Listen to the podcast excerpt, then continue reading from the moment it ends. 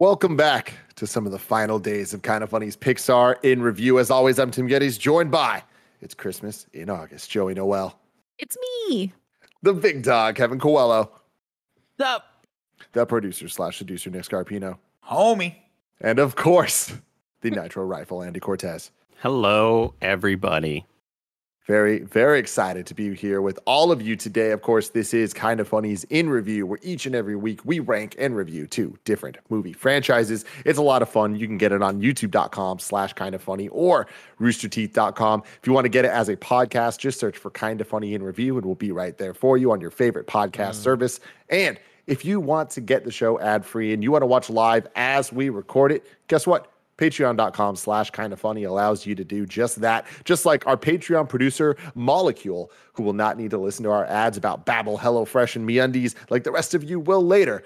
But I want to get right into it in just a second. Real quick, I have an announcement to make, everybody. Next week, we're having a lot of fun. We're going back to where it all began. MCU in review, Shang-Chi and the Legend of the Ten Rings will be done on Friday. And I got some breaking news for you right here. Greg Miller will be a part of it. We have rented out a theater so that Greg Miller feels safe enough to go see Shang-Chi. It's happening. Whoa. It's going to be hype. We're all going to be there together. I'm invited? That's damn good- exciting. Oh, you're out. This yeah, you all are all of us. You guys are invited. So yeah, it's going to be it's going to be a lot of fun. That's Um, cool. way way cheaper to rent a theater than uh, for a day one movie than I ever would have expected. So hey, shout out to the world in some ways. It's Uh, like but to 250 continue or something? to continue the hype, even cheaper than that. Uh, to Oh, wow. continue the hype Really? going into this, uh, we are going to do a. Not a good sign.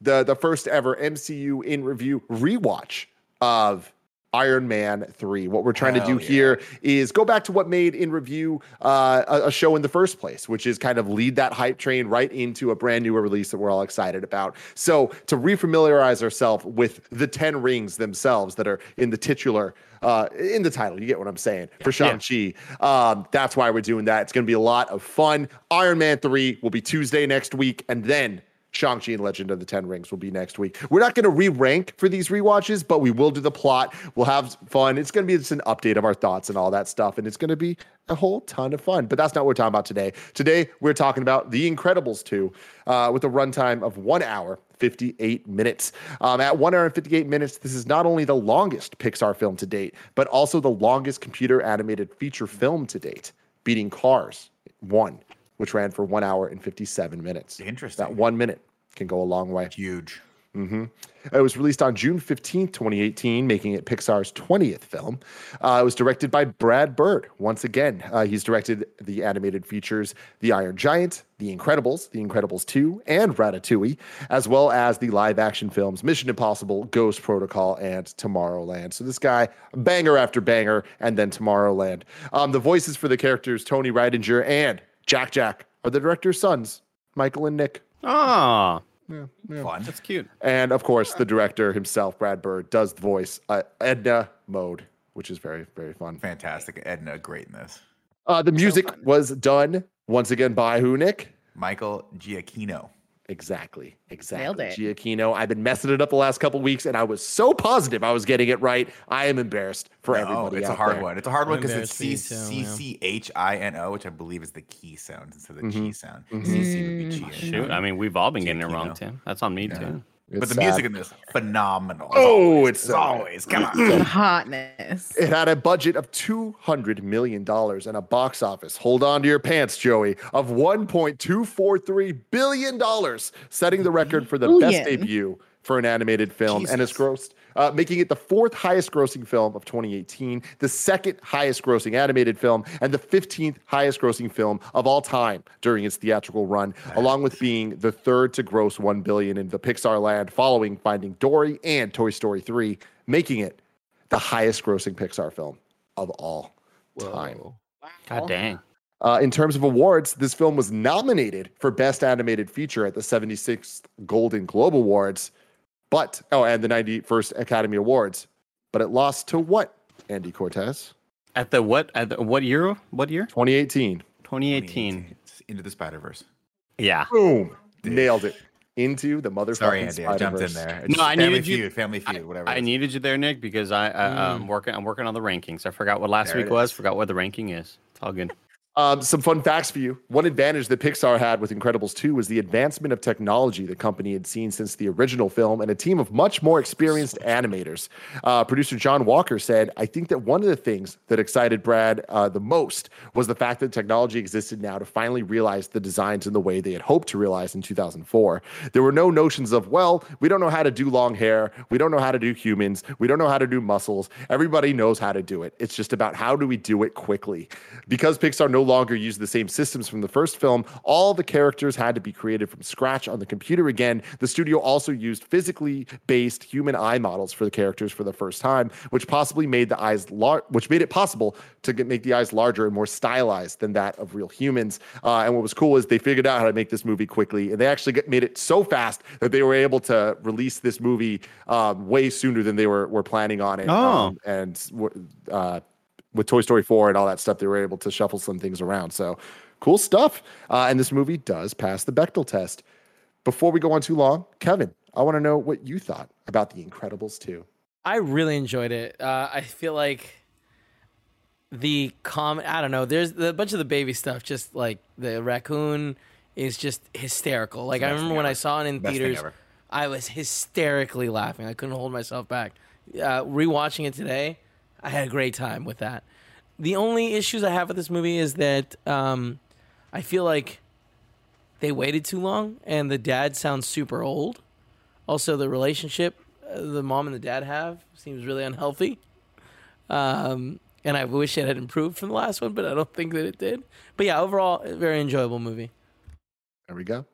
Joey Noel, what do you think?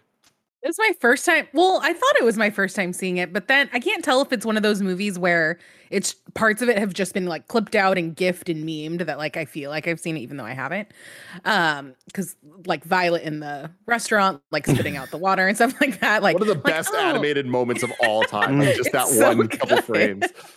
um, but I really liked this. I thought it was really fun. The music is killer. It's so good. Um, I think it's a really good sequel. I like that they kind of like play with gender roles and Elastigirl kind of gets her moment in this one and um gets to be kind of the main character. My girl, Sophia Bush, voices uh Voyd. Voyd.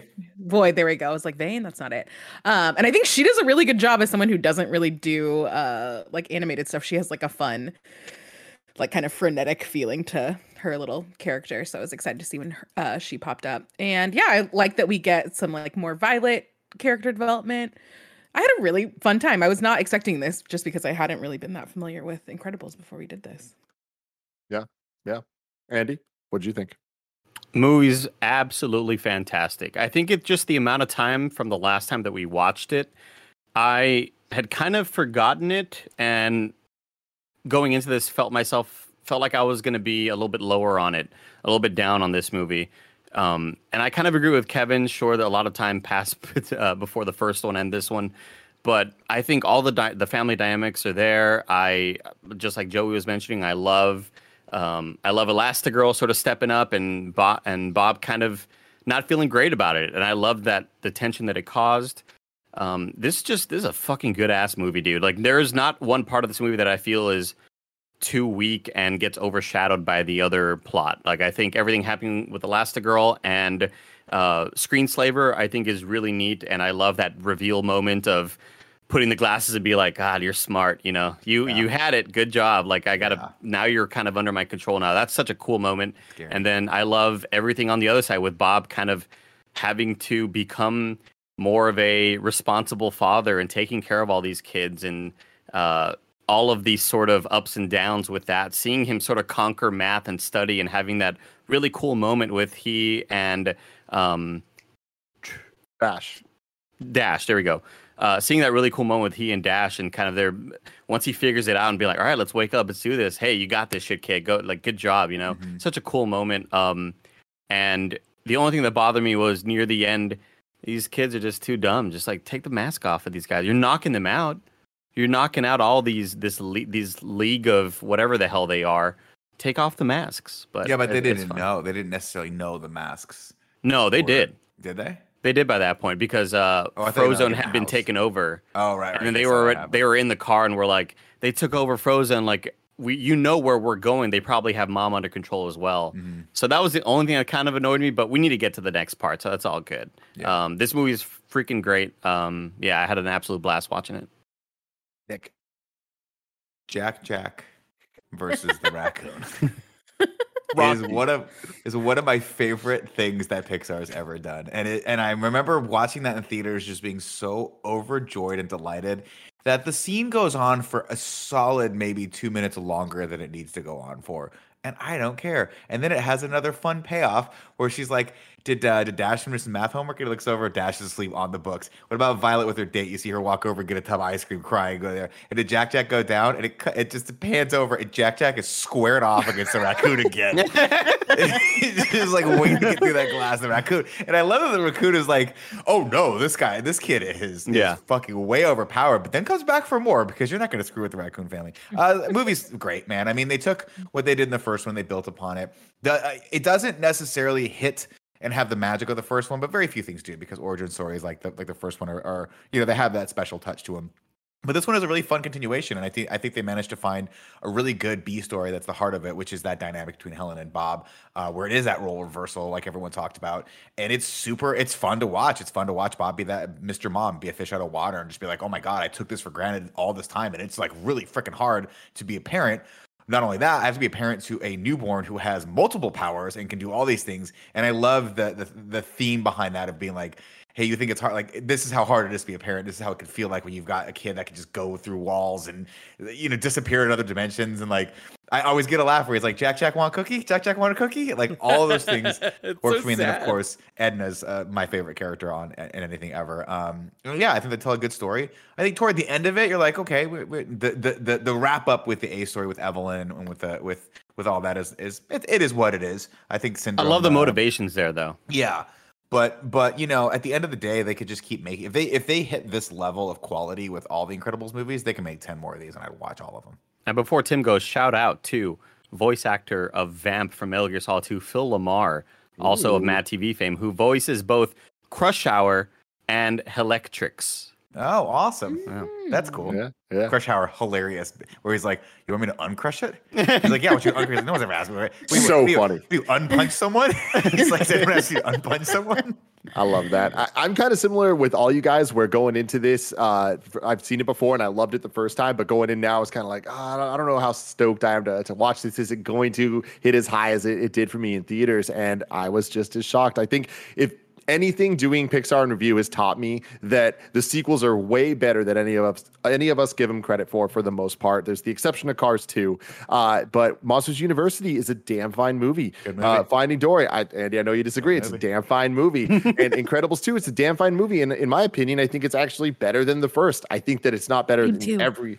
And I don't think it's better in every single way. Um, but I've never been that high on the on the first one to begin with. But what I loved most about one was how incredible. Eh, eh, eh, uh, in, incredibly, it, it handles kind of dealing with superheroes and throwing it all out there. I remember saying um, it kind of feels like it was Iron Man 1 through Avengers all in one movie um, in the way that they kind of introduce you to this world, to the history, like supers being banned, but we get the past of that. Like there was a lot of content, a lot of story, lore, character development, all of that in that one movie, and it works. Like that's the most shocking part. This movie does the same thing, but we've had 20 years of amazing superhero superhero movies and mainstream superhero uh, TV shows and, and adventures um, between that. So for this movie to to come out and just be like, yeah, we're making a superhero movie with a bunch of superheroes that you don't know necessarily. Like there there is no other story. This there's only one movie. That's it. They knocked it out of the park. Like, how did we watch this movie in the same time frame as Thor Ragnarok and Doctor Strange and upcoming uh, Infinity War and all that stuff? And still, we're all like, yeah, they fucking did it because they fucking did it, man. The the villain's Well- awesome. The the side characters are great. The powers they commit to them in such a strong strong way, and I love that this is just a direct sequel to the first one. Like, let's not leave any room for uh, things to to happen and us having to fill in the blanks. It's it like literally no, we're picks up right after the other one. Yeah. right That's after we're continuing it, Which is Yeah, crazy. Rats.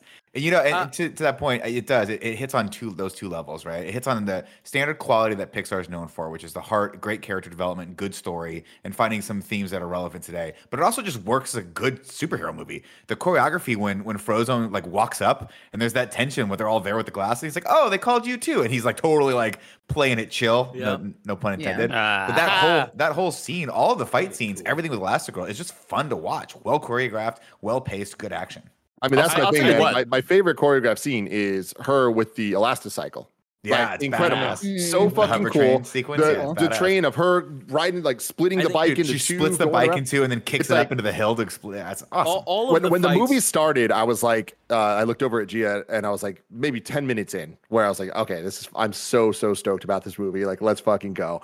I was like, imagine a world where one day we might get a Marvel Studios Pixar movie, and then about halfway through, I'm just like, okay, this isn't Marvel characters, but this is that. Like, this It's that, is yeah. that. It's a. Marvel movie. It feels like it feels as fun as Mhm. Iron Man One or Avengers or any of these things. And that's you know to to that point, like if they ever made a spin-off series where it was like an animated series with any of these side characters, I think it could totally work. Kev. Kev. You keep trying Uh, to start saying something. Yeah, uh, sorry, I was gonna say that um, I, I felt like all of the action scenes are so well choreographed. Um, actually, I don't know that it would work as a show because I feel like they're putting a lot of like attention and love in, into so many different aspects of the movie. Mm-hmm. But yeah, the the action scenes are like insanely good. Like Yeah, every remi- single time they have a fight, I'm always like blown away by it. Yeah, it reminds me a lot of any of the action scenes that we've seen in, um, like uh, John Wick or Mission Impossible, where they're not just doing really fun things; they go really creative with them. Like what? Yeah. Like how weird and wacky can we get with this bike? And again, we we already mentioned the bike splitting apart, but I I love the the sort of tension and momentum used when she's kind of flipping with the bike to push herself further and vault herself higher up and further up into the air. Just really cool. And like you can tell they had a lot of fun with figuring out neat ways to kind of make this scene more visually interesting as opposed to just it's a chase scene, you know? Yeah. Yeah. And there's something about the tension that they build that is so well done. Like when there's a point where she goes off the bike on something and then lands on like a, like a small um, Oh, the little ledge, yeah. Yeah. And she like angles herself all the way to the left while pushing the bike to the right to keep the balance, and it just it's really well done. And Really it's cool. Really, it looks cool. It almost seems realistic, you know. Yeah, I mean that's the other thing too. Is just visually. I know it's just broken record at this point, but uh, the last five weeks or so, like these movies have just hit a point of like, damn. I, Yeah. you know, like I was literally watching this and I was like, God, the fucking fabric on their, like the fabric alone is just fascinating to watch. They nailed the sheen on his costume and her costume and all those textures. It's like, it sounds silly to say, but, but seeing that level of artistry go into it, they just strike that perfect balance of realism and cartoon. It's, it's And- great. And the backgrounds too. You know, like seeing the in the beginning when they're they're fighting the the underminer and they're they're inside uh, the the big mining thing Mhm. and there's the boiler just like all the details around that stuff and the way that they use color and especially with these characters that are so bright red for them to be in this environment that is so red as well Mhm. to be able to make them stand out from these hyper almost hyper realistic looking backgrounds like that is pixar kind of at its best in the last couple of weeks we've had some moments where the real realistic backgrounds with the cartoony characters didn't exactly fit but like they're just getting better and better and better at that shout out to the sort of stylized Pixar intro. Having oh it- my The lord Disney, having you it mean the Disney intro fied. that's done Oh, incredible? Yeah, it's so perfect. cool. With that, like the bongos. and the That's- color that's scheme what- and everything. Yeah. Do you so think cool. that they saw Mission Impossible and they were like, let's make sure that Nick draws that parallel every time we hear those bongos? Every well that was we chorus? that was the inspiration Yeah, yeah, the you know 1960s like mission impossible like tv shows and Yeah. all that stuff and Well, that's another also- thing that i thought was cool is like the fact that this was a direct sequel like to the minute uh, from the I first one that. I freaking Yeah. love when movies do that. That it, it it firmly like kept it in the 60s and it kept it having that kind of like super fun tomorrowland ish vibe to it and the um the monorail the train that usually is behind the castle in the the intro for the disney thing they updated it to be the monorail from the original tomorrowland disneyland shit so Oh, that, that was cool. Oh. that's super cool. Please tell us the story. Yeah, Nick, tell us the story. You're just supposed to hop in, Nick, when I'm Rick, away. Just uh, I, know, I was just so I was entranced by it. Rick Dicker interrogates Tony Rydinger about an incident he saw regarding Violet. Now, Rick Dicker, of course, played by Andy. uh, I, it's Mike Ehrmantraut. I don't know the char- I don't know the actor's name. Good enough. Love his voice. He does a great job here. Uh, yeah, to Tim's point, we pick up right after the events of Incredibles 1 with the Underminer popping up. Uh, he's like, I, I'm always beneath you, but nothing is beneath me. And he is played by Tim. The Ratzenberger watch, baby. Johnny Rats. Johnny Rats.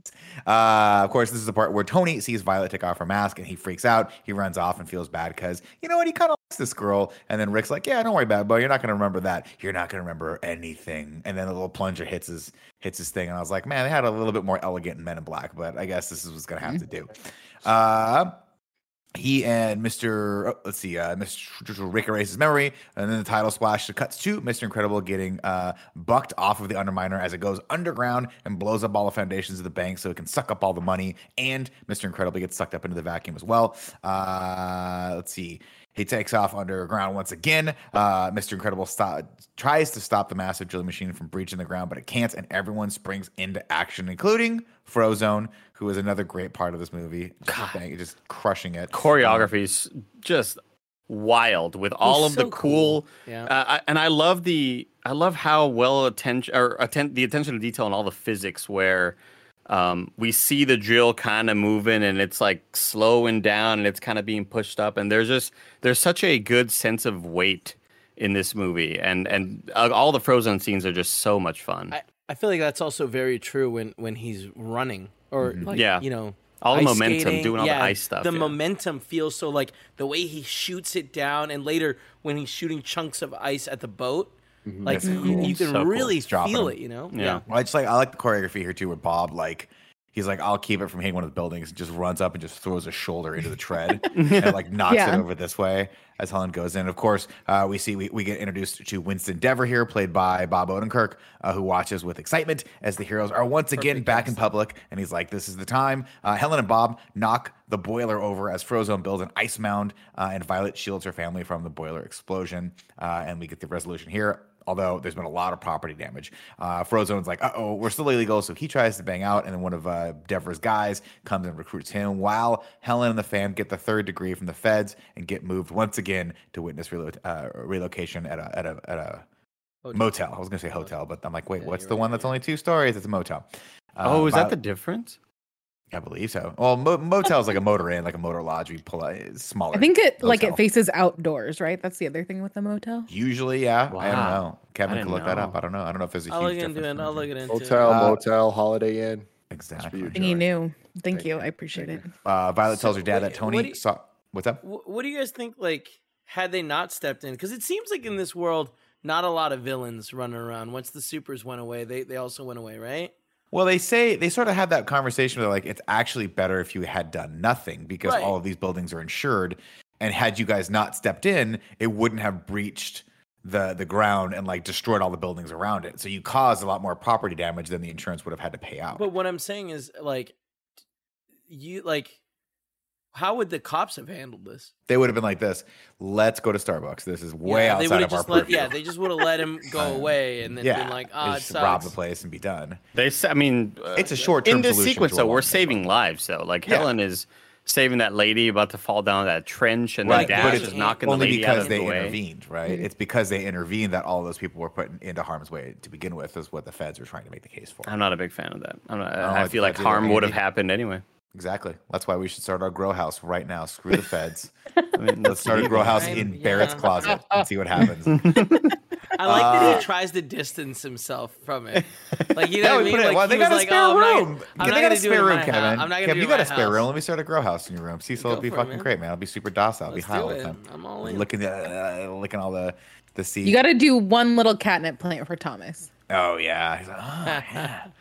Anyway, Violet tells her dad, "Hey, sorry, this might not be the best time to tell you, but uh, Tony kind of saw me without my mask, And then, of course, uh, Bob passes that along to Rick, and we get the little resolution of what we saw in the first scene, where Rick basically just deleted his entire memory.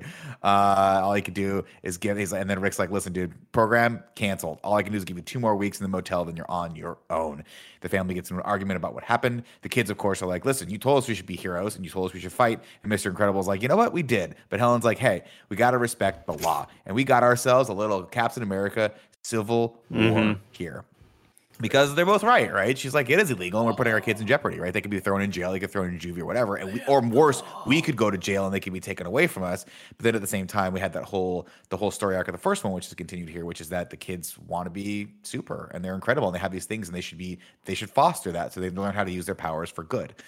Uh, this hotel does look like a cool place. You could drink a white claw next to. you. I have that noted here. Um, Next to. Yeah, you Oh, next no. to the pool. You know what I mean? mean Like you're like at the the pool. pool, yeah. Yeah, no, I, just. I love that. That is such a good detail. Put your put your feet in the pool. You're sitting there. You're like, hey, what's that? The people are like, are you are you? I'm sorry. Are you Tim? Are you staying in this motel? You're like, oh no, just have No, friends here. just drinking a friend here." claw. Yeah. Someone's barbecuing. You're like, are we supposed to barbecue at nine o'clock at night? We're like, dude, we're ten white claws in right now. It uh, let's real, see. real quick. A hotel is a building with interior corridors that various rooms are off on. Mm-hmm. Thank you. Off of. A motel is shorter for motel hotel. Wow. Wow. Motel hotel is what I hated called. learning that. It does not Damn. have interior corridors. Joey's Got right. it. Okay. Joey's right. Of course, Violet gets the final word in this fight. She was like, you know, I thought it was kind of cool fighting crime as a family. And then uh, I think Bob said it was cool. Oh, no, Helen said it was cool, but the world is what it is, and we have to adapt. Of course, later that night, Helen and Bob do exactly what I was talking about, where they dip their toes in the pool and they face reality. Helen tells them that they can't count on anyone else. We're on our own. Lucius comes to tell them the good news, though. He says, Winston Deavor wants to talk about some hero stuff. Helen's like, I don't know about this, man. Last time this happened, uh, this guy put you basically almost killed all of us. And he's like, Oh, what could possibly happen that's bad? Uh, but Bob talks her into it. Might as well hear him out. Hear what he has to say. Oh, and Lucius says, You might want to wear your old super suits. Get the feeling this guy is nostalgic. Uh, of course, Bob and Helen sneak out that night, and Violet ain't no fool. She looks down and spots her mom's old super boots underneath the trench coat. She's like, What the heck is going on? They head over to Deavor's headquarters and meet the man himself and also his sister Evelyn. Uh, Winston uh, uh, comes in late uh, to the meeting with a bunch of plans and stuff. And it turns out the dynamic here is that she designs all the stuff and Winston is the one that markets all the stuff. Mr. Odenkirk, we're glad you're recovering. Now, well, you're listening to this podcast probably. I assume as much, right? I mean, we're cool. He's cool. Why not listen to us, Bob? You Can I call we're you glad- Bob? What's wrong with him? Why is he recovering? He had a heart, Had a heart attack, attack. on the set of Better Call Saul like two weeks ago when I was back Oh. home in Texas. No. Um, it was ve- yeah, very scary there for a second. A lot of uh, people saying like he's gonna fight through this. I was like, oh shit! It was like I thought he just collapsed. I thought he maybe fainted, but no, he had a he had a heart attack. But he's uh he's already been posting that he's doing completely fine. He's recovering and on the That's mend. good. He kills it, man. Uh, I think both yeah. these characters are fantastic, and I, I from every level, I think the performances are awesome. I think that their motivations are great, and like how they they play it in the plot in this movie, I think is really really interesting. And as villains slash are they villains type thing, I think that it tells a really really interesting story. He's not a villain. Uh, I think she's the villain, right? The yeah. sister. Yeah, but but they're yeah. like kind of making you think he is until he's not. Oh, oh. And even I the- got that vibe. That's funny. I feel like even till when you find out it's her, you even wonder like, are they in cahoots? Like, how does this all work? Like, Yeah, I I- play with that very well. I agree, Joe. I think early on, I'm like, clearly he's the villain. Like, the, the- there's no way. And even when they are on the way to sending Helen towards this town on her first sort of job, and he's like, bunch of new crime here to take down. She's like, wow, why are you excited about a bunch of crime? Right. Like they they sort of drop all these little things to sort of Yes. lead you astray, and I think it's really cool. That's funny because I always read that as like he super like a loves. Yeah. yeah, superheroes. Yeah. And but like you never the, know. the the catty sister, I immediately was like, mm, I don't trust her. I don't trust there, yeah. and it didn't work out Well, for her. Uh, turns out Winston and Evelyn's father was a huge supporter of Heroes. He even installed special phones with direct lines to. Gazer Beam and Fironic in case of emergency, just like the Bat phone. Love that little homage. Uh, he was heartbroken, of course, when the heroes were all forced to go underground. He believed the world would be more dangerous without them. Uh, and he was right. There was a break in, and since uh, supers were just made illegal, no one could answer the phone, and he was shot. But if the supers weren't outlawed, they could have saved him. Of course, Evelyn steps in to disagree. She's like, or he could have just gone to the panic room with our mother, uh, the safe room that they had, and called the cops, and he would have been totally fine. And I got to be honest with you, I think I'm kind of seeing Evelyn's side on this one. Like, how fast can they get there? You know what I mean? Is it faster than you can just go into the safe room, lock yourself in there? Also, just throwing it out there, why not put the phones in the safe room? Do both. Do both. both. Yep. Go into Little the column safe A, room little column B. where the phones are closed. No reason to be like, because even like neither of them flew, right? No, but here's what I'm. Oh, Gazerbeam flew. Remember, he had the cape. he was the one that got sucked. We into need the to thing, talk to the company that built Oh this no, he house. yeah. Gazerbeam's the one that died in the, in the bottom in of the, yeah, cave. it's really That's sad. right. We see Uh, here's what I'm gonna say. In the safety, Tim, in the new studio, we're gonna build a panic room. It's gonna have all these things. It's gonna have a direct line to the superheroes, and we're gonna put a slit in it just big enough for a Signora's extra large pizza. Love Uh, that. Tim, Thank you. Tim, I want you to know Sure we're not building a safety room. I might have a small half office, and it's not the, the half that you're thinking. Great. It's on the it's on the roof. Yeah, lower, pi- it better be long. So that's good. It is good. Winston and Evelyn have taken their family's company and grown into a multi-billion dollar telecommunications business, and they want to make all the supers legal again by changing the perception. The one thing that, that they need to do is change the perception of heroes in the public eye and make them popular again. And their best weapon to do that is Helen. Very much to Bob's dismay. He's like, "What?" And they're like, uh, "Yeah, basically, listen." Helen, uh, she's got a lighter touch, as we would say. And Bob, you're out there kind of as a wrecking ball. We can't have that right now. We got to change that perspective. I that love night- this. Bob is like the the old kind of traditional guy that is Mhm. really put off by stats in sports, Nick, where like they got these scientists kind of running to the numbers and being like, this is more efficient, just do this. And Bob's like, nah, man, we got to put our hands in the dirt and do it the old way. It's like, no, dude, you are costing a lot more damage than she is per Right. year. Like, quit quit being an idiot. Can I try a Yeah. sports way. analogy? No. So Bob Yes. is Yes. Philip Seymour Hoffman, and You're and doing great so far. the other person is, Yes, is Brad Pitt. Brad Pitt Yes. and Jonah Hill. Moneyball? From Moneyball. Exactly. Exactly. Thank you. Kevin had When zero you said faith sports analogy and you said Zero. Philip Seymour Hoffman, it took That's me more a of a, second yeah. to figure I out where was you were like that, going. that. I was like, he's he's already he's already wrong. I love it. This plot point I think is really, really interesting. And as a lifelong comics fan, it's something I don't really think is dealt with that much. And like that's the strength of Incredibles and Brad Bird, where it's like, let's take all these things people know and uh, flip it a little bit and like kind of create unique situations. Like we've kind of had damage control before, and like, you know, even like uh Spider-Man Homecoming dealt a little bit with like the fallout of what the Avengers did and what that did for like Michael Keaton's life and all that shit. Um, but I think the way they handle it here and like focusing on Elastigirl as being a better hero because she caused less damage is very real, very interesting, and it, it worked out great. Whereas later that night, I- Bob and Helen have that argument over whether or not Helen should take that offer. Real quick, Bob, uh, yeah, go for it. I uh, I feel like it bums me out that I, I think the whole the whole reason the first movie happens is because the dad wants to go back to the glory days, right? So he makes a big mistake, secretly is working on the project, makes the machine strong enough that it can beat him. And I just feel like he didn't learn anything cuz he's just so down to like go back into it. And um, that kind of bums me out. Where it's like I expected after the first movie for there to be more growth in his character, and I understand that we're only maybe like a week from then.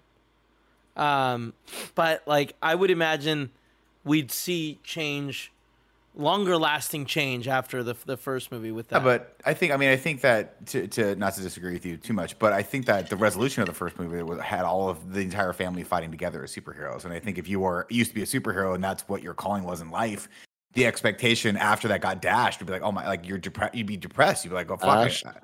Exactly. So well, and I I think, think, going back if- to what Andy said too is like he's not the step like he's not looking at the numbers. He's like, oh, that was like a one-time thing that, that happened. Like, let's do it again. It- Right. uh, that we won't be beaten twice. kind Big of problems that require big solutions, you know. I love that. yeah, But of course, I, go ahead. I Jeff. just kind of feel like he like doesn't care that he puts people in danger, and uh, he's down to do that again. And that just yeah, but the- I think the first like, movie grow was up more, some point. But the first movie was about that growth, right? The first movie was like about putting your family before you, and then he that that Right. resolution was his family is super, and if he does put them before him, he can train them to be super, and they can all be super together. Uh, Nick, I believe the first movie was about if you're not born special, then you're not special. So stop exactly. trying. Yeah, that's what we Anyone you can know? cook. Yeah. Everyone can cook. But that's what I'm for saying. Like that message from the, that first movie, like he's not like thinking like they're broke and he's not trying to find a job. He's just like, oh, I'm so upset that I can't be a you know a superhero.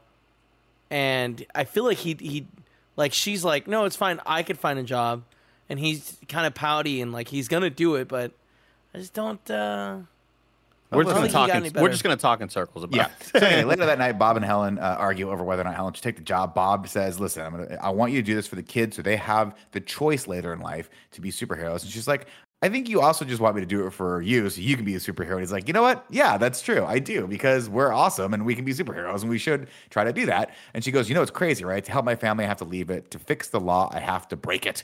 And he says, "There won't be a problem. Go do the thing." Um, and then Bob gives her a little like I I love this scene because Bob's supportive, but he's also his ego's hurt and it's bruised. And he goes, "Go do the thing. Go do it great. Go do it so that I can do it better." As he God falls asleep, damn. and Brutal. it's joking around, and it's great. Uh, Deavor gives the family access to one of his houses, one of the small little house uh, owned by uh, previously an eccentric billionaire who designed it with all sorts of cool hidden gadgets and stuff. We get a little fun scene where Dash plays with the think controller, and the the couch falls into the the cool uh, you know floating river thing that's going through the house. This place is awesome. Yeah, I love the design of this building. I love the use of excessive waterfalls. Like it's not just a waterfall. There's waterfalls everywhere. I love that it's all remote control, and I'm just like, this, this is is the so type dope. of life I want to live. This place was definitely owned by like a super villain at one point, right? Or hero, Tony Stark. they said he was an mm. eccentric billionaire. That's what they said. But yeah, mm. I would say superhero or super villain. I got or a guy that just really likes raccoons. Um, of course, Helen gets a new darker suit with a camera built into it, and Bob's like, "Wait a minute, Edna did design that. You are going to hear it from her." Uh, and then there's a note that came with that said, "Hey, there's a new a, a new uh, thing as well in the garage." When they open it up, it's a spiffy new electric Elastabike that looks fun as hell. Bob tells her, she's like, "What the hell am I doing?" Bob's like, "You're going to be great." Uh, and she tells you, you know what? You will too. We're both going to be great. Of course, Bob with the kids. And then Bob watches uh, with Jack Jack in hand as Helen's like, yeah, thanks. And then tears off onto the freeway where she's the first person group of people she encounters is a group of teens who are like, holy shit, you're Elastigirl. And they just cheer her on and she just floors it. And we're like, she's never coming back. Mama's never coming back. Mama's going to have a new family in Philadelphia. Uh, Helen hops on a plane with Winston and Evelyn to New Urbem and is super excited. Cut back to the house. Bob tries to explain the situation to the kids. And thankfully, they're like, wait, mom's doing all these things. And basically, they just see right through it. They're like, wait, she's breaking the laws to be a superhero. And he's like, well, yeah. And then the school bus comes and it's saved by the bell. Thank God. It's just him and Jack Jack. And then Jack Jack poops his pants. Uh, Helen over here uh, sits out and listens to the uh, police scanner. And again, I like this parallel, right? She she even talks about it. She goes, you know, there was a time where my husband used to sneak out of the house and listen to the police scanner, and I thought that was crazy. And now look where I'm at, right? That that that role reversal coming full circle. Um, one, of course, minor details. She's not lying to her husband when she's uh, doing that, so that's the important thing to note. Uh, but she overhears a potential threat to the new launch, the launch of the new hover train, and heads off. Meanwhile, Bob tells Violet uh, for her date, she has to be home by 10:30. They have a fun little back and forth where she's like, "How about 11?" He goes, "How about 9:30?" She's like, "10:30 it is." Um, and then Dash needs help with new math, and they get super frustrated. and I love this. He's like, Why would they?" He's like, "They changed it. Why would they change it? Math is math. Why would they change math?" Fantastic dialogue here. And a fun fact uh, that I saw reading some trivia is when he's trying to help Dash with his homework, he can be seen struggling with new math, describing it as making no sense at all and exclaiming, This is math. Why would they change math? New math was a brief dramatic change in the way mathematics was taught in American grade schools during the 1960s, uh, which was highly criticized and quickly fell out of favor. The relevance of this joke comes from frustration modern parents occasionally experience with Common Core mathematics. I did not know that was a real thing. oh yeah. Did you guys? I mean, I I, thought- knew there I- was something called new math. I had no idea what period it was though. I thought it was a reference to math changing like five years ago. That's what I thought too. That, that's what Like, I, thought, it was they were referencing. Release time relevant, but I guess Yeah. that's also called Common Core math, so it might have just come back. Maybe. Maybe, man. Give it, a, All know give it is another one shot. of the reasons I'm thankful I don't have children is because I would be fundamentally terrible at helping them with their homework past like the third grade. La- The couple years ago was New Math Reboot. Oh, reduce, redux. Mm-hmm. Thank you. Anyway, Yes. he reads Jack Jack a story again uh, to keep. I love this sequence because he put Jack Jack to sleep, and then Jack Jack's back, so he reads it again and keeps nodding off. Over in New Urbem, No, hold on. however- The, Yeah. There were a couple moments of just animation brilliance in this movie. One of them is what we talked about earlier with uh, Violet when her eyes go big. Uh, but Jack Jack slapping his dad's face, like, He's like, being so into the the story. His dad falls asleep and just like like hits Yeah, him with with a slap. I love it. It's just so fucking great. Oh man. Uh, over New Urbem, the hover tank train takes off in the wrong direction. And Helen realizes something's wrong, so she takes off after it, and uh, pretty soon gets up to about 100 miles an hour. Uh, Dash calls because he can't find his high tops, and then Helen tells her look under the bed, and then she cuts him off and takes a shortcut up. Uh, I love that part where it's like Dad can't find it, but Dad won't let me call you because he knows that you're going to be mad. And have we not all had this thing? Like, I Oh, can't find yeah. the thing in the fridge. Did you did you move anything? Did you look behind anything? Yeah. Oh yeah, there it is. Yeah. It's perfect. uh, the train hits a tunnel and Helen literally splits apart uh, along with the bike as she rides on the walls, uh, which is fucking awesome. And then she ditches her bike up into a mountaintop as she flattens herself as it goes into a tunnel, another tunnel, uh, and makes it to the conductor who appears to be hypnotized. Uh, the train rockets toward the next station. She unhooks uh, the main cabin from the uh, the caboose, I guess we call it, and uses her body as a parachute to slow it down. When she busts into the uh, to question the conductor, he snaps out of his trance, and a message comes over the screen in front of him that reads, "Welcome back, Elastigirl, the Screen Slaver." Andy, is there a cooler name ever than the Screen Slaver? Great little play on words. Very creative. Um, but like, I think there could have been more work done there. Nick. I think we could have gone back into the the research room and. There's got to be something cool that we could screen slaver. It just sounds like a miss. You're misspeaking. Is my problem with it. Maybe Oh, market, maybe yeah. marketing and um, uh, Greater America doesn't. It doesn't catch on because of like it's not good for SEO. And they're like Mm. Google goes, "Did you mean screensaver?" It's like fuck. No, I meant screenslaver. I'm the, thing I'm is, the villain. though, you I'm with you to the to an extent, but the fact is, it makes people slaves from watching screens. It's like, Yeah. come on, it's just too damn good. It's, really too good. smart, yeah. But but I feel like, like, it was the first option, Screensaver, and they were yeah. like, "Let's go with that. Let's But- let's work on it a bit more." You know why I like it though? Because the name itself, like to your point, Andy, where you're like it's generic as shit. It's the kind of name you'd come up with if you were if you were using that character as a red herring. And so it's like it is generic because she designed it that way to be this like generic villain that could get caught and like throw people off her track, which I think is cool.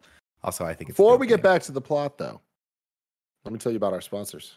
This episode is brought to you by Babbel. When you're traveling to a destination where you don't know the language, it can be challenging to accomplish even the simplest of tasks. Tell me that isn't true. You know, there's one time I remember I was in Bali and I was very overwhelmed, not understanding what was going on, and uh, that could have easily been solved if I had Babbel in my life back then. Thankfully, there's Babbel, the number one selling language learning app. Babbel is a travel essential. Greg Miller's been learning a little French here and there so he can better communicate with one Geneviève Saint Ange Miller. You know what I'm talking about? Babbel's 15 minute lessons make it the perfect way to learn a new language on the go. Other language learning apps use AI for their lesson plans, but Babbel lessons were created by over 100 language experts. Pretty cool. Right now, when you purchase a three month Babbel subscription, you'll get an additional three months for free. So that's six months for the price of three. Just go to babbel.com and use promo code MORNING. That's B A B B E L dot com code MORNING.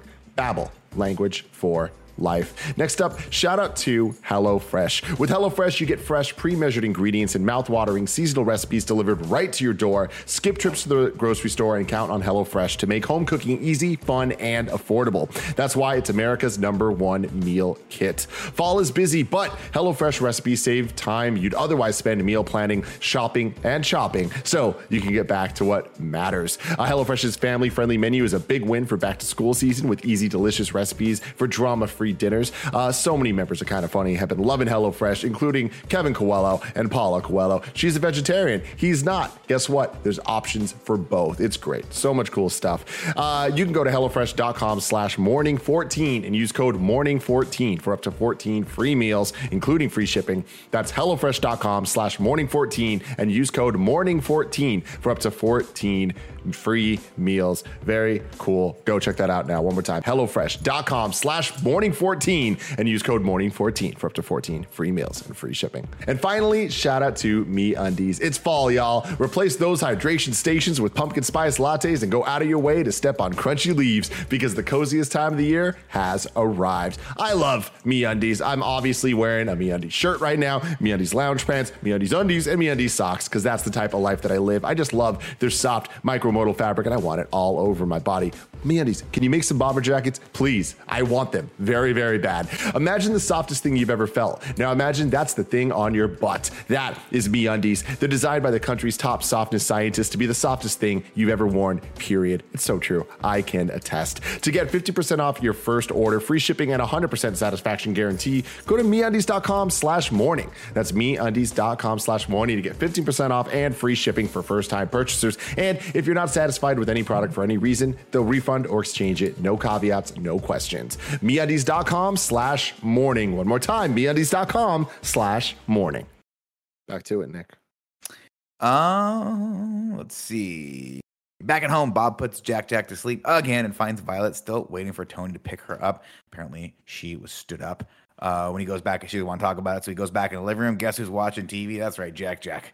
He's just there with the remote watching TV, and then he passes out again as Jack Jack watches an old movie about robbers, and they're wearing those old timey masks that are raccoon, like like look make them look like raccoons. But who should he see outside? Tim. That's right, Rocky the raccoon, baby. Rocky the raccoon. And man, let's start with let's start enter into the greatest scene Pixar has ever rented, which is Jack Jack versus Rocky the raccoon. And it's, I mean, I'll be honest with you, Raccoon holds his own for a lot, lot, lot harder than I thought he was going to hold his own on- on This this. shit is so funny. And like what I what I like about it funny. is and you know, we've just watched 20 of these movies. Like this is the only scene I can think of that really feels kind of like a Pixar short, Yeah. but just in a movie. Yeah, and it also sure. fits within the context of the movie. So it like it totally works, but there's this like level of kind of like meanwhile that that is happening here and it just is so damn engaging and so so fun to watch. It's and and it and of course I, I could, I'm not gonna get into the details. The scene ends with him with uh, Mr. Incredible grabbing Jack Jack and Jack Jack staring off into the darkness of the forest as as Rocky looks back at him and it's just like motherfucker and, just and they're out. both they're both And they're yelling both- motherfucker in a Yeah. way. hot. They're hot, man. So good. So freaking good. Uh let's see. Bob is excited. Jack Jack has powers. Uh kind of missing the point here because reality sets in. He's like, "Oh my god, you can move through solid matter." And then the reality of the situation sinks in. Bob is royally screwed here. He's got a son that can multiply, move through solid matter, and soon he's going to learn can move through interdimensional uh, or dimensions rather uh, Elastigirl calls and asks him if he is if things have spiraled out of control, and he's like, "No, I got everything covered." Of course, as you know, I was talking about earlier, where she's like, "How did Dash do with the math?" And Dash is asleep, and Violet's crying over ice cream because of the date, and then she's like, "Did Jack Jack go down?" And Jack Jack is just like an inch away from that glass, and the raccoon's on the other side of You better not come in here. It's just like you, I'm getting you. I'm coming. As soon as Dad goes to sleep, it's on again. Round two. Uh, let's see. And then, of course, Helen can't control her excitement. She explodes. She saved a runaway train on her first night. Boom, no casualties. And Bob has to just grin and tell her he's proud of her. But he is red with envy. Uh, and he says, uh, she tells he couldn't do it without him taking care of the family. And he's like, yeah, that's great. Uh, Bob, of course, does what everyone does when you when you're in a tough situation. Tries to go to bed, but then his anxiety and his thoughts keep him up at night. So he ends up going like, you know what, screw it. I'm gonna go learn this math thing, and he sits down and boils, uh, puts a pot of coffee on and learns new math. And then he wakes Dash up early in the morning. He says, "Hey, I figured it out. I think we still have time for you to study for your test. Let's go." Uh, the next day, uh, Violet tries to talk to Tony, but he has absolutely no recollection of her. And she's like, well, that's just rude.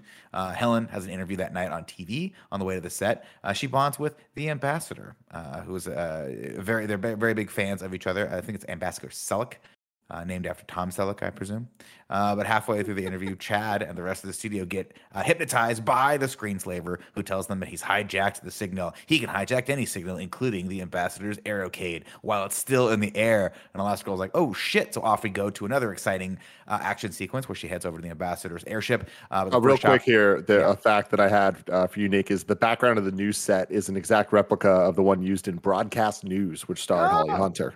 That's right. Oh. Oh. Brooks, right? Yeah. I like that movie. Um, Elastigirl heads uh, heads over the first uh, chopper, but it's the wrong one, so she goes into the second one. And then uh, has to. Uh, she starts. She's like, "Can you guys swim?" And they're like, "Yeah." And the ambassador's like, "I cannot." So she goes, "Oh no!" Throws everyone else out into the ocean, and then it has to slingshot the ambassador out of the chopper as it explodes into the ground. Uh, the next day, Violet tells her family about Tony, and Bob lets. He's like, "Oh," he's like, "You know what? Don't worry about it, because like I've I've had so many people forget stuff after I told Bob to erase their minds." She goes, "You did what?" And apparently, he erased more than that. He erased the entire memory of Violet. Um, and she's like, "I hate this family, and I hate being a superhero. I'm going to renounce superheroes." And she has the most teen thing ever. She takes her superhero outfit and throws it down the garbage disposal, forgetting that it's completely indestructible. and she's like, just screams, tries to bite it, and then throws it against the wall.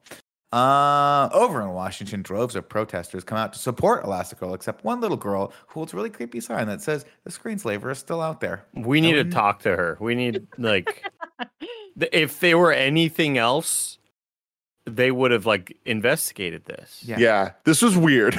Very weird. And, Like I, I love the drama and tension felt there, but then immediately Elastigirl's got to go. Hey, police! Uh, h- how did who she talked to in the last? Like, we need to find Yeah. out how the How fuck does she she got this know? sign. Who do you, what do you know? Who do you know? Uh, I don't know what of Kevin is mouthing to us. I don't. He, Pizza, cigarette. Cigarette pizza. Definitely cigarette. I hate Secret? this. Two piece- two he's, he's useless. He's useless. One cigarette, Diet Coke, Secret then More, cigarette. then more pizza. Got it. Uh, let's see. Winston, of course, is stoked. The numbers are up, and the ambassador is super pro superheroes after Helen just saved her. The screens, but she's like, you know what? The screenslaver is still out there. But Winston is like, look, I'm super excited. We're gonna have a summit at sea on my super yacht, and and uh, I've collected a bunch of other cool superheroes as well, including, and she gets introduced to all these cool new superheroes. Voyd, who can make portals. Uh, she thanks Last Girl for helping her realize who she is, which is a nice little touching moment. Uh, then we get Screech, who is an owl, and Brick, who is from Wisconsin. and we also get to meet Reflux, who can barf on things, uh, and uh, I think uh, Krushauer is here as well. Uh, as the party Voyd winds is, down. I know I talked about it earlier, but Voyd, Sophia Bush is like, and even Brooke Davis from like One Tree Hill, like her just excited fangirl voice is so perfect in this scene, and I love it. I thought she could have easily been played by, um, what actress is it that played Cheetah in the amazing movie Wonder Woman eighty four? Oh, Kristen, Kristen Wiig. Wiig. Kristen Wiig. I think it could have Oh, easily been like a Kristen Wiig vibe, type yeah. character. Yeah, Looking out. Exactly. Uh, let's see. As the uh, as the party winds down, Evelyn and Helen have a drink. Evelyn tells Helen that it must be nice to be out in front for once, but Helen tells her that Evelyn uh, is in a similar situation. But Evelyn's like, Nah, no, you don't mind it. You know, Winston's the one that can sell everything. I just like to do all the tech and, and make sure everything and make my mark on the world that way. Uh, Bob calls uh, uh, Dicker and begs him for help fixing the situation with Tony. It turns out he's like, all I can do is give you some information on Tony. Tony works in his family's restaurant, the Happy Platter. Uh, so they head there for dinner.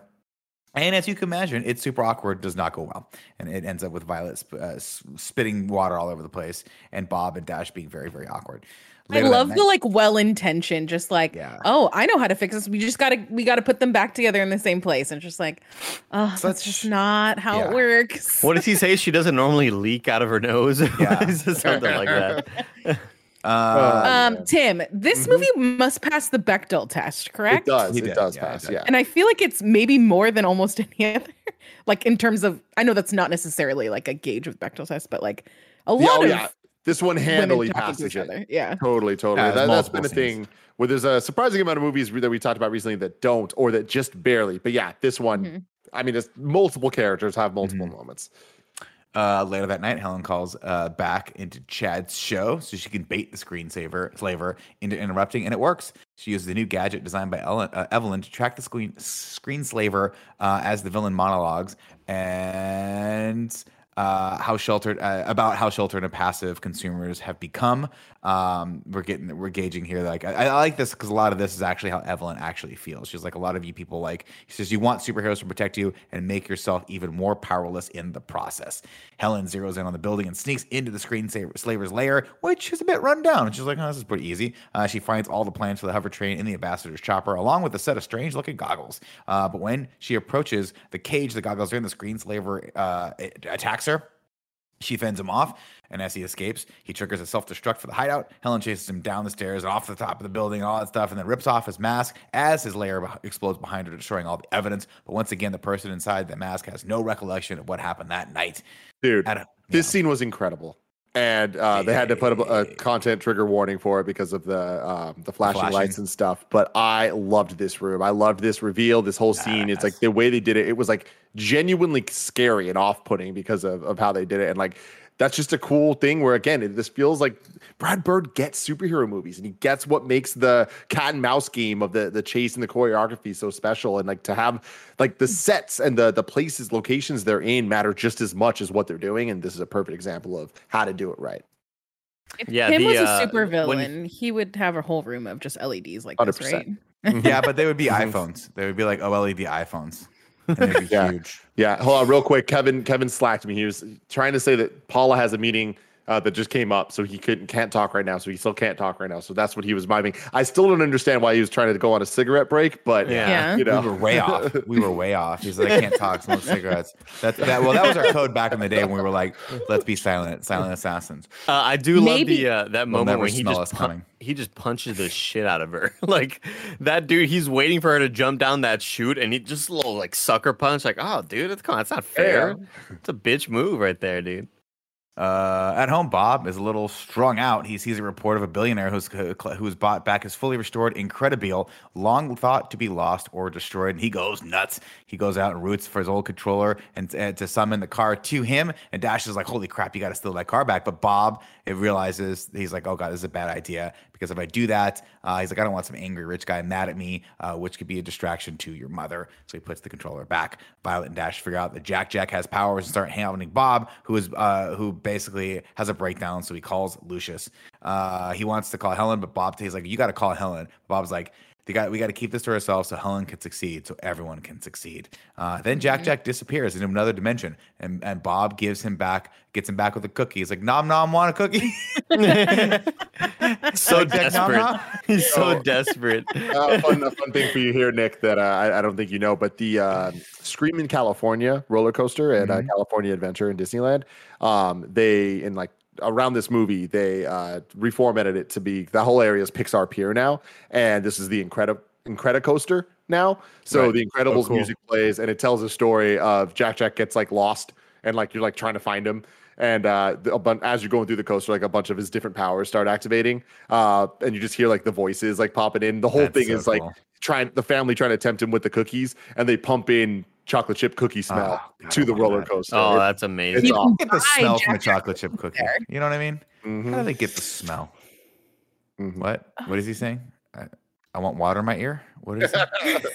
I got water in my ear. I think that when we do the inevitable in review attraction in review, Mm-hmm. Incredicoaster might be kind He's of pushing hard for that. I love I mean, it. it's pretty damn good. Uh, of course, Bob. Kevin hates Lucius, it, but he can't say anything. Yeah, okay, got He loves it.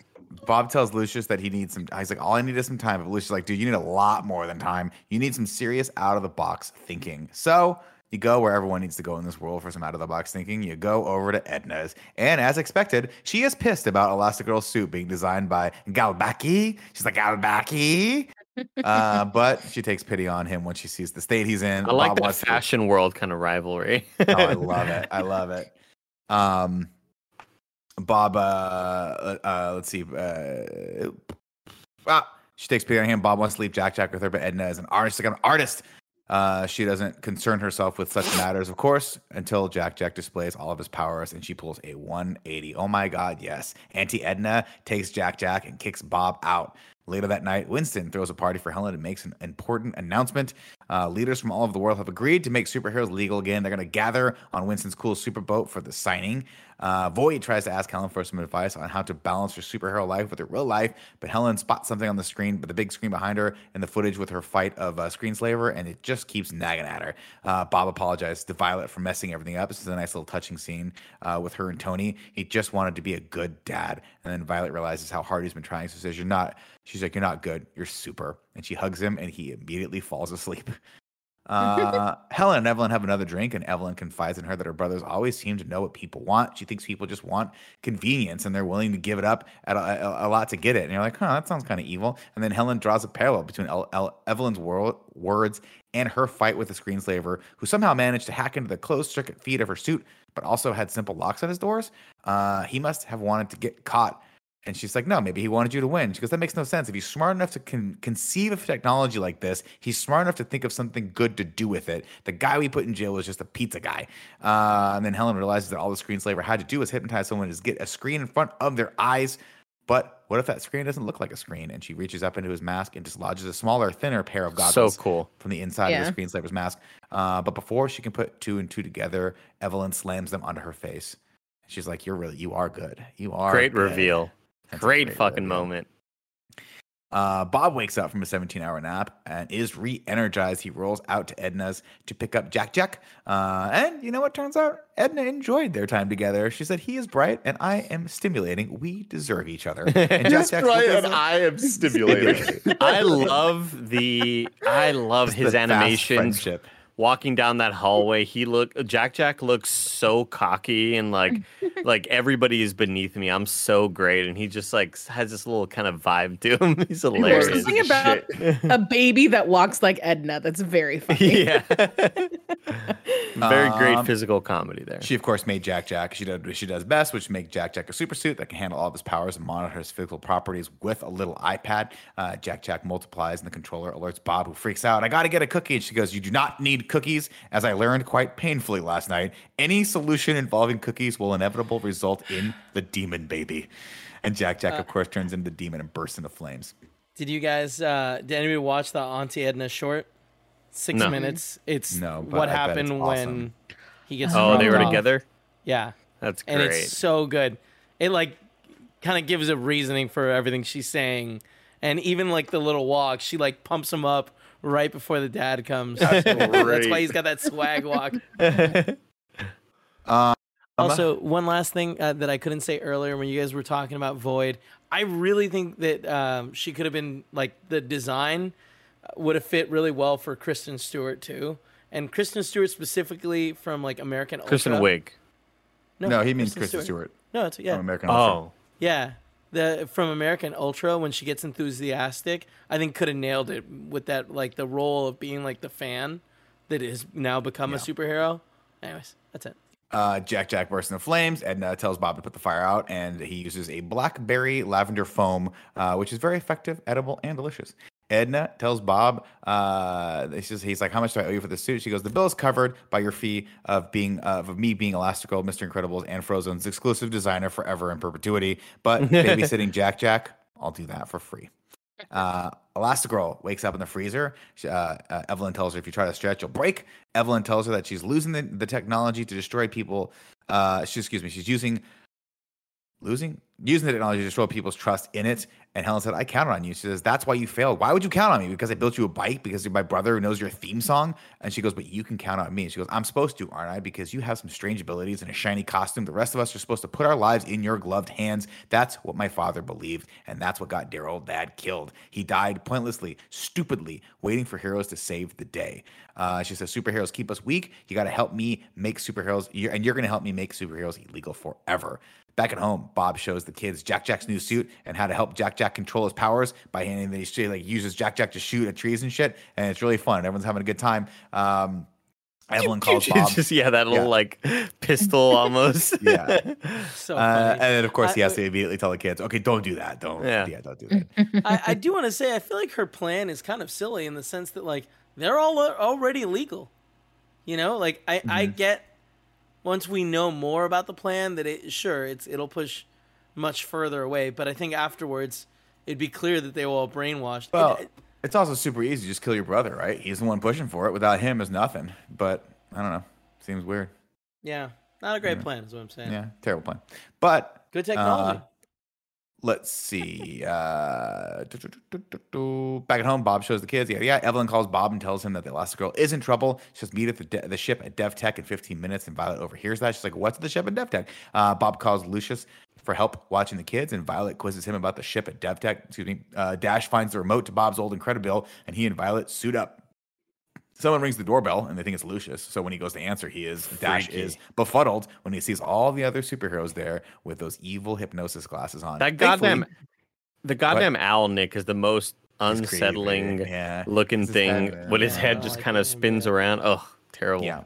Uh, thankfully, Lucius arrives too and helps fend them off, and a cool fight ensues. Uh, Dash thinks fast and summons the Incredibile, which bursts through the wall. Frozone thinks uh, manages to set the voice recognition to the car for Dash and Violet before he himself gets the goggles put on, and the kids narrowly escape. Over at the ship, Helen attacks awesome Bob. action, by the way. It's great and hypnotizes him so good. with a kiss and then the goggles. Uh, Violet and Dash take stock of their options. Uh, we have our powers. He's like, "What are we gonna do?" He's like, "Well, we have our powers, this car, and what?" And then they all look over at Jack and his super dimension as he super dimensions out. I want Uh, to say like we we're kind of we glossed over it because it's hard to talk about, but like the fight scene between Mister Incredible and Mrs. Incredible or Elastigirl, I guess, uh, really really cool. Because like you know, it's one of those things that you kind of feel like would be like difficult for really both of them, uh, but like they they they show it a little bit more than I thought we would get. It's rad. And the moment of just a little goggle handoff, very clever. yeah. Mhm. Totally. Um. whew. Let's see. So they head to the dev tech uh, with the ship, and when they get there, the boat has already disembarked. And Dash is like, "Damn it, how are we going to catch up? I wish the Incredible could follow that boat." And guess what? It turns into a hydroplane. Uh, so they catch up next to it, and they're like, "How are we going to get aboard?" And, ja- and Dash is like, "Listen, man, I'm fi- I'm firing all cylinders here. I bet this thing has an ejector seat." And looks down and just before Violet can say anything, he just ejects them out onto the uh, top of the ship. Um.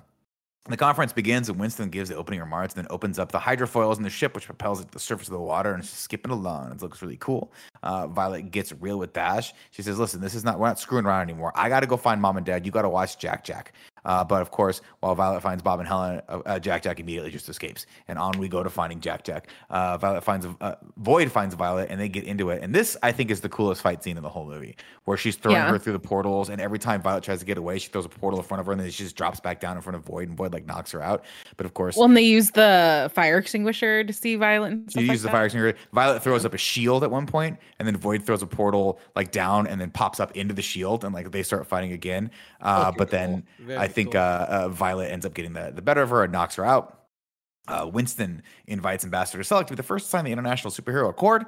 Dash and Violet find uh, t- uh, Jack Jack and hide in the air fence. But of course, uh, that's not a great strategy because they can hear him muttering. So Krushauer, Hauer comes in and crushes down all those to pieces. But Jack Jack's like, fuck this, and just turns really, really big and lands on all of them and then runs off through like five So good. walls.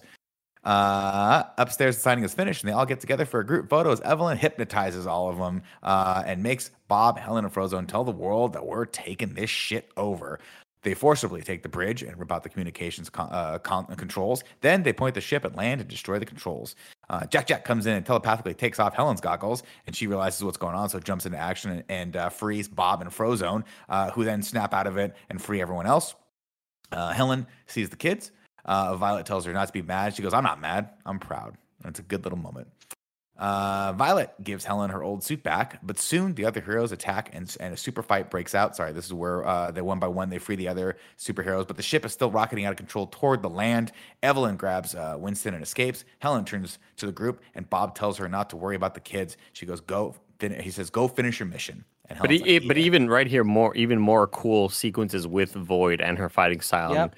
I think I mentioned it the last time that we did sort of a reaction to Incredibles 2. But again, my favorite parts of Days of Future Past X Men were all of the sequences with that portal superhero, whatever her name is. Um, and they are equally as cool here because it's so easy to be creative and have that just be visual candy for the viewer. And all those sequences where Elastigirl's about to punch and the portal goes in front of her arm and then comes out on the side and she punches herself. Yeah. Super cool. I love all that stuff. Was I the Uh, only one that was a little bit sad that she got her old suit back? I really liked her new suits. New suit was dope, but you gotta Yeah. have them all in the suits at the end of it. Yeah, I don't, know. I don't like the red suit. I I, I liked um, what's his face, uh, Mister. You like this blue and black, and like Yeah, blue and yellow black one. suit. Yeah. that's cool. yeah. I'm very much like I kind of wish they had the Power Rangers vibes as opposed to the Fantastic Four vibes. I wish they all had different, different color, combos to kind of uh, separate them all. You know. Y'all are crazy. One day we're all gonna dress exactly the same here. Kind of funny. Blue jumpsuits, cool No, little thank you. Nick sold me. Don't Uh, accept the Kool Aid if that ever happens. Tim's in. If Tim's in, he's gonna sell you guys one by one. He's like, "Let's go to dinner. Let's get some dinner." Here's the thing, guys. Here's guys. the thing, guys. it would be so cool. We could get Fred Perry jumpsuits. They'll pay us thousands of dollars. Uh, Winston jumps out uh, of Evelyn's plane, and Ev- as and Evelyn teams up with Voyd to get aboard. There's a cool sequence too here where she's like flinging it all around with these voids. Uh, accidentally cuts off the path to the engine room uh, before uh, he gets his goggles taken off, and they got that great back and forth where he's like, "Well, uncrush it." He goes, "I'm not gonna how, wait, wait, uncrush it. I don't uncrush things. Like, do you unpunch people?" And he's like, "Well, that's a good point. Fuck." So they decide to take matters in their own hands and go up up to the top. Uh, and Violet comes up with the plan. She's like, "Bob, you're gonna go down there and you're gonna turn the rudder as Frozone uh, breaks off the one of the little hydro skis things, and we'll plummet this bad boy. We'll stop this ship dead in its tracks. Uh, of course, Evelyn launches her plane up into the stratosphere, uh, pulls up, and goes all the way to the point where uh, it deprives Helen of oxygen, and hypoxia sets in, and she starts getting a little goofy. So she grabs a, road, a flare and shoots out the uh, uh, the cockpit window, which uh, and then Evelyn uh, cool. gets punted out of the cockpit as well. Uh, and then Helen's like crap and jumps out after her. Was did it, was anyone disappointed that like she didn't take like a really deep breath to like expand her lungs? Because I was like, Uh, it seems like the move right there, right? I feel like it's fun to be loopy. You know, sometimes you. I guess I don't little- even know if that's like the the thought process. I don't know. I think when she's just kind of caught up in trying to get to the cockpit, but I was, I mean, she very easily may not have had that last sort of dash towards Mm-hmm. the pilot seat to grab the mask because she was like. She was already getting real loopy getting there. little loopy, once loopy, she gets loopy. knocked out, once Evelyn gets knocked out of the ship, so it was, it was very dangerous. I'm shocked Very- she didn't die right then and there. You know? Very violent Uh, the way she gets knocked out too. Yeah, Pretty wild. fuck yeah, it is, dude. Like I'm Like, shocked sure- that she wasn't just decapitated or something. Yeah, like the like the the shattered glass, the shards of glass around the window. Yeah. Like her body just flies through there. Yeah, go save that dead body, Helen. Uh, of course, Bob ties that ties the anchor, like rips the anchor off and ties the chain around him as he jumps into the water. Uh, Wouldn't it have been and- easier to just use the anchor? I don't know how how long anchors are or how that works, but I feel like About six feet long. Yeah. Well, I think they they want. Oh, I guess yeah. purpose? Yes, that because sense. that would have eventually would have hit hit the whatever the shoreline is and then curved. I don't know. I don't. Possible. I it was cool. I, I liked I liked the imagery of him like undoing the chain and then redoing it around his waist. I thought that was Yeah, super cool. I, I like that. Too. That did look really rad. Um, let's see. Helen uh, and Voyd uh, save Evelyn as they're flying through the air, and she's like, "Come on, do the parachute, do the parachute, do the parachute!" And she finally pops a portal so they can uh, she can save her life. Uh, as Frozone manages to start steering the ship, uh, Voyd throws out that last minute portal. Says Helen, as Evelyn and Frozone knock one of the hydroplane's uh, skis off, and the ship plummets into the ground. As Bob uh, turns the rotor so it can kind of slow it down a little bit. And then as the ship starts going ashore, Frozone does the coolest thing ever where he freezes all of the massive wave uh, that ends up cushioning the ship as it lands on the street and it just kind of bumps up against one of the buildings, which is nice. Uh, with the day saved, Winston tells, tells everyone, he's like, I got a good feeling about everything. And Violet apologizes to Voyd for having to punch her out while Dash calls in the Incredible and it comes up all wet. And Bob gives him a look and he's like, What do you, come on, like, what do you want me to do? Come on. Uh, later, of course, we cut and a federal judge officially makes it uh, that superheroes are legal again. Violet finally just steps up and reintroduces herself to Tony. She's like, I would like to go out with you on a date. He goes, Okay, cool. Uh, so they go to see a movie, which the whole family joins them. Uh, and it's very, very much that scene that you just you just never want to have happen to you when you're a kid. Uh, but of course, in typical Incredibles fashion, when they pull up, a car chase rockets right by them as police are ensuing. And Violet, they all look at each other. And Violet pushes Tony out of the car with a handful of cash and says, I'll be back in like eight minutes. Just buy me a ticket and save me a seat in the eighth row, whatever it is. Uh, she goes, I'll be back before the previews are over. And together, the Incredibles take off after the bad guys. Love it. There's a, a little tiny baby post credit scene of uh, the credits end and the Underminer pops back up and just kind of like goes along, showing that he escaped and is alive. But Oh, funny. yeah, Oh God. yeah. Seven Um, syllables in the middle. You need five for the first and last line. If you're not poetic, no need to fret. Haikus don't need to write. Haiku in review. Haiku, in review. You can go to patreon.com slash kind of funny to write your review in haiku form. Andy, I just want to let you know, I know you're not part of Scream in Review, um, but Elise Willems is. And uh, she she took up the challenge to do the haiku song herself, but she wanted to make sure she got it right. And she nailed it. She absolutely nailed it. We auditioned it with her. We had her like kind of go through it, and she just word for word, man, got I'm, it all right. I'm good you all made her audition. Yeah, I'm glad you all go, made her go Oh, through the dude, test come and on. everything. We, yeah. we would not replace you with her without an audition. Oh. Permanently. Permanently replace. Anyway, you can go to Patreon, like I said, just like Andrew Feisner did. Raccoon versus child. Mhm. Bitten off more than can chew. Baby will get you. And Grant Burton Mm. writes in saying Jack Jack needs to learn. The superheroes return and reflux can burn. Oh, Oh, reflux love. damn. Okay, okay. All right, then. Uh, hit me with some of that ragu bagu. Do do do do do. Ragu. Do do do do do. Bagu. What's up, everyone? Welcome to Bad Guys Talk Bad Guys here for the Pixar in Review universe. Number one on the list is Lotso. Number two, Prospect. And number three, Deuce Water and Randall. Number four, Hopper from Ants. Number five, Ernesto de la Cruz. Uh, number six, Ercole Visconti. Uh, number seven, Syndrome. Number eight, Muntz in the Dogs. Number nine, Ego and Skinner. Number 10, Darla the Barracuda and everything else from Finding Nemo. Uh, Woody and Sid from Toy Story 1 and 11. 12 is Gabby. 13 is Hardscrabble and the Roars. 14, Auto from WALL-E. 15 is Mor'du and the Witch. Uh, 16, The Muddy Water and the Pterodactyls, which I assume is from The Good Dinosaur. Uh, uh, Chuck and Hubris are at 17 from Cars. 18 is Jackson Storm and Sterling from Cars 3. 19, Axelrod and Lemons from Cars 2. 20 uh, is Joy in San Francisco, Inside Out with a little asterisk. And the 21, of course, has an asterisk as well because uh, it's that fear of getting lost in a department store from Finding Dory. Where? Was that really the villain? Yeah. Yeah. I'm gonna go. Where do you want to put Evelyn and the screenslaver? I'm gonna go pretty high. I'm gonna say under Ernesto de la Cruz I like and that. above What- Hercule in Luca. Wh- Oh, I like that. what number is that? That is number five. Six. That would be number six. basically. Six. It is six. Yeah. I would Seven. go below Yeah. Ernesto de la Cruz only because he was willing to kill his friend to Yeah. Yeah, become a let's to star. put it I say- think that's what Tim said. That's what Tim said. What what's Oh. above what's above the dog the dude and the dogs? Syndrome from Incredibles one. Yeah, I guess I would put it below Syndrome. I, th- I think Syndrome was a better villain, but because he did kill a bunch of superheroes. You know what I mean? That's true. like he finished the fucking job. He wasn't playing at it. Fucking Syndrome was crazy. I miss him. Joey, where do you put it? I was with you under Ernesto de la Cruz. Oh, I was saying over. Oh wait, under Ernesto. You, did Tim say over? We're all in the same spot. We're all in the same We're all in spot. the same No, he said So- under. I said, said over under. Hercule from Luca. Yeah. So we're gonna put her Under at Ernesto. six. Got it. Under. So five is Ernesto de la Cruz. Six is Evelyn and the screensaver, uh, slaver from Incredibles two, and seven is Ercole Visconti. And there you go. See, go. I'm with Andy. The name is a little bit off because every time you want to say screensaver and like it doesn't have enough of a to get you to remember that It's it's a '90s alt rock band that But didn't it's- make it. it's It's, like very- it's like naming your band Ambulina or uh, something crazy like that.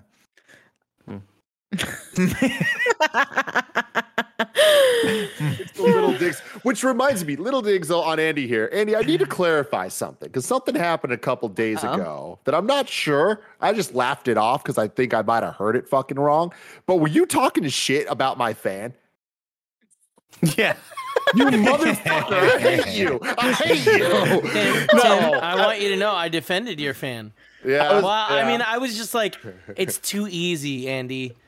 It's Yeah, make 'cause fun the- of God. Look at it. The blue on the bottom is just like glowing. Or I purple, made I'm I made fun of the fan because the last time I was there with Tim, it's everything all white. The whole everything is all white inside of this inter- entertainment center, and I I knew I was gonna annoy him, and I went, man, that uh, fan really sticks out, huh? Uh, yeah, yeah, And it it- fucking does. And are you it so aware that he he could have it like send it somewhere and they'll paint it for him, and he hasn't done it? Oh Yeah. wow. I'm My not aware of that. Oh really? Yeah, no. Tell give me a link to that. I'll do that for freaking sure, Kevin. By Also, somewhere, he yeah. just means that Kevin will spray paint it for you. Yeah, but- no, Andy, I want you to know I've thought about this every day. when I look at it, I'm like, did Andy say what I think he said? It's I awesome. love Tim just that. waking up in a cold sweat at 3:30 a.m. I bet, they, I bet they could paint that plant too. I hate you all. I hate you all. All right, so it's time to rank the Pixar universe, baby. Currently, number one, we have Coco. Number two, we have Up. Are we gonna bring it up on the screen so I can sorry, read it? yeah, That would be really cool. Sorry, I was going one off of second. memory there Number three is Iron Man three. Number four, Star Wars, a Rogue Story. Rogue Story. Rogue One. What is Wait, it? Sorry, hold on, hold on. There it is. Rogues. Number Rogue one, Story. Coco. Number two, Up. Number three, Monsters Inc. Number four, Finding Nemo. Number five, The Incredibles. Number six, WALL-E. Number seven, Toy Story 3. Number eight, Inside Out. Number nine, Toy Story 2. Number 10, Toy Story 4. Number 11, Toy Story. Number 12, Luca. 13, Ratatouille. 14, Finding Dory. 15, Monsters University. 16, Cars. 17, A Bug's Life. 18, Cars 3. 19, Good Dinosaur. 20, Brave. 21, Cars 2. Is this Who the last one?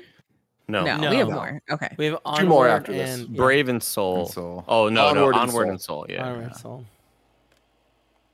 I'm gonna go for It. I'm gonna say I want to put this above The Incredibles. I think that overall I like this better. I think it has more fun moments. I like the family dynamic. I like that we get more of uh Bold. Violet and everybody Bold like and that. I think Edna's super funny. We got the funny raccoon scene with Jack Jack.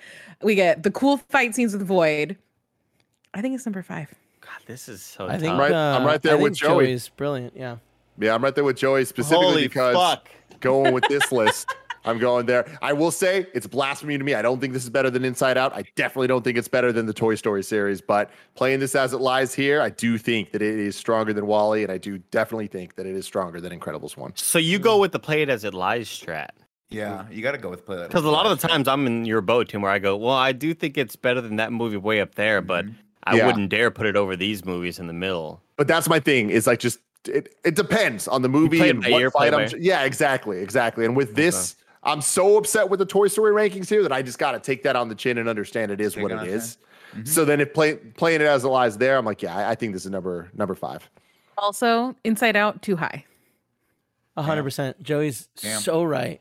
The only thing Um, Joey's not right about is where WALL-E be- belongs. I could not, WALL-E too in high. my right mind, put this over Toy Story 3. This would go at number eight, Hmm. above Inside Out, underneath Toy Story 3. Is it because WALL-E's should be number one? Be honest. Yeah, for sure, Kevin. Like, number one, like, WALL-E is my center. That's my origin. Yeah, I'm gonna go with Andy on this one. I think I could put. I probably would put it at number eight too. I, I really like this movie. I don't think it's uh, uh, better than The Incredibles. I think it's a better movie than The Incredibles. I think it's better animated, and it, there's more of it, and we get more of great stuff. But The Incredibles for me is very special, and I think the moments that hit there hit way harder. This mo- this movie is great, but it doesn't have, and it's got great humor, but it doesn't have that one wonderful moment of Dash running across the water, or the Avengers moment where they all get together as a family and fight for the first time. So I would put this probably a little bit lower. I'd put it underneath Toy Story three. I changed my vote and it doesn't matter, but I'm going to put this below Toy Story 2. Okay, that's too low, Andy. that's I a can't go there with you. I'm sorry, Andy. Hey, I'm not. I'm not certified That's for a that bridge depth. too far. I'm sorry. Uh, yeah, I'm, I like I just said, uh, I'm with Joey. I think that it goes above number one or so five. Sorry. Yeah, we're wild right now. Got it, People are going to be Yeah, yeah. people are going to be so mad at us. They're Let gonna be- let Well, take it Also, because the new number Ratatouille is five, so low. Incredibles two. that's that's how it goes. Because me, Joey, and Kevin all voted that way. Yep. There you go. Over everybody. WALL-E, Kev? I mean, it, WALL-E should be number one. So if it's not number one, fucking put it at 22. If that's Kevin's what like, you I want. want to burn the world. Some people just want to watch the world burn, Andy. Yeah. it's, it's I can't believe Ratatouille's gonna be at 14. Mm-hmm. anyone can Overrated. cook, Joey.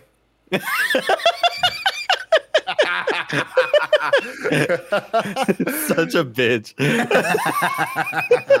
like I said earlier, we're returning next week to where it all began with MCU in review. We are doing Iron Man 3, and then we're doing Shang-Chi and the Legend of the Ten Rings. Uh, stay tuned. Watch that stuff. Do your homework. Till next time. I love you all. have, have an incredible day, everyone. Uh,